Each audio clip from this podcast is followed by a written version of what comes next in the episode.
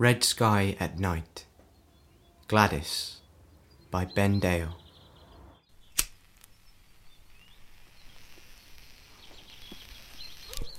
Happy memories. That's how I want to remember this place. Laughter. Like the time Peter helped me over the stile on the farm. I fell onto him. We both fell to the ground in hysterics. Tears. Like my 30th wedding anniversary. I had the surprise of my life. Peter took me to the church. It was empty and walked me down the aisle. He grabbed my hand, looked into my eyes, and read me the exact same vows as the day we got married. It was as if we'd gone back in time. I had to look around to make sure we hadn't. That was the happiest day of my life. That was 10 years ago now. I would never have imagined that in 10 years' time I would be a semi retired milk lady and full time carer, working seven days a week round the clock. If I'm not collecting and delivering milk, I'm mollycoddling my husband Peter. He was the local copper for years, loved his job. He felt like the sheriff of the town. There's not a lot of crime round here, so I'd never seen his job as a big risk. The odd scuffle outside the pub, odd times kid would steal from the local newsagents, nothing ever serious. But one day, off duty at the time, that was the worst thing, he was driving back from out of town. When he got to the corner by the school, he says all he remembers is a loud noise and a flash.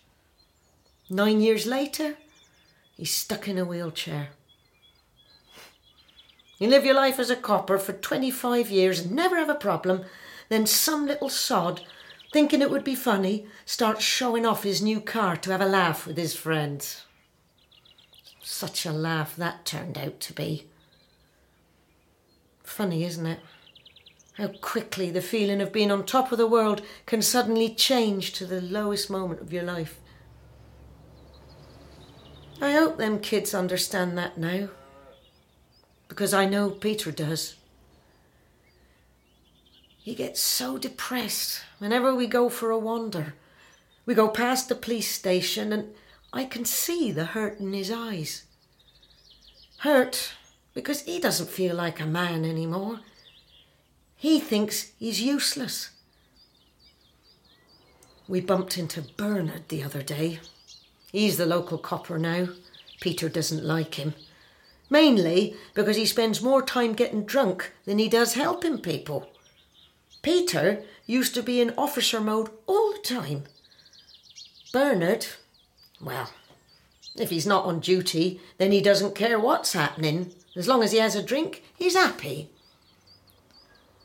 So we decided it would be best if we move away abroad, somewhere sunny with a lovely beach, where we can both relax and be happy. There was a fire last week at the farm. Some git set the barn alight and the whole place went up in flames. I was taking Peter for a stroll at the time when I looked over and spotted the bright flames in the distance.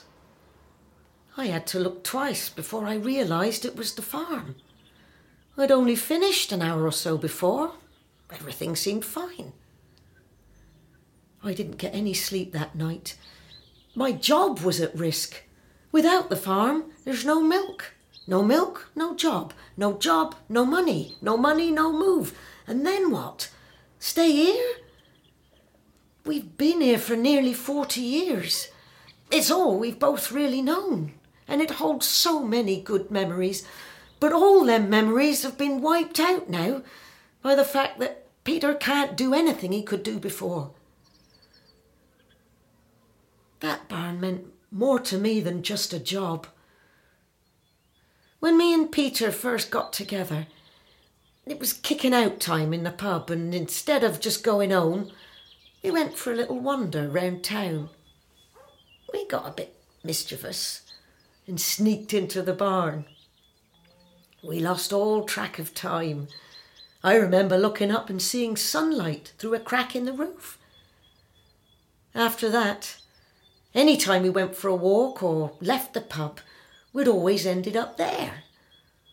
It held so many defining moments in our relationship.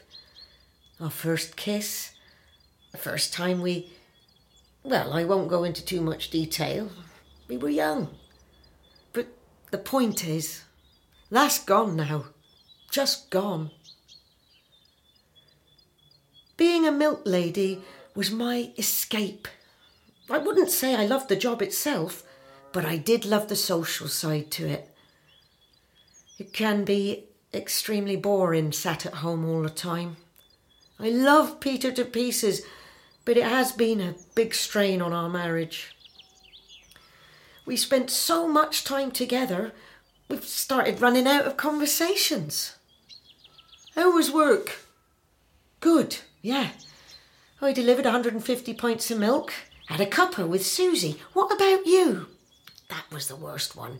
I mean, I'd know full well what he's been doing. Nothing. But I'd still ask him because if I don't, then that's the end of the conversation.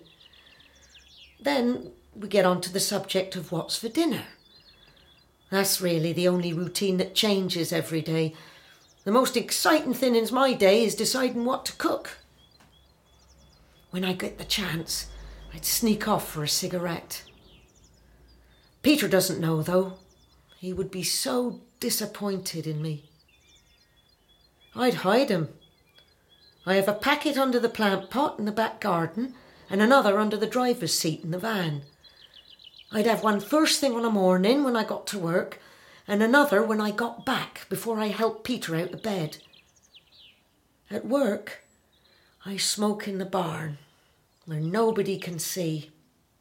My dirty little secret. Add a little excitement to my life, which you probably find a bit odd. But when you haven't had sex for years, you need all the excitement in life you can get. I'd never cheat or leave Peter because I love him. So I'm happy with hiding cigarettes. I remember when I was about seven or eight, we had a little wooden shed at the end of the garden. Derelict old thing.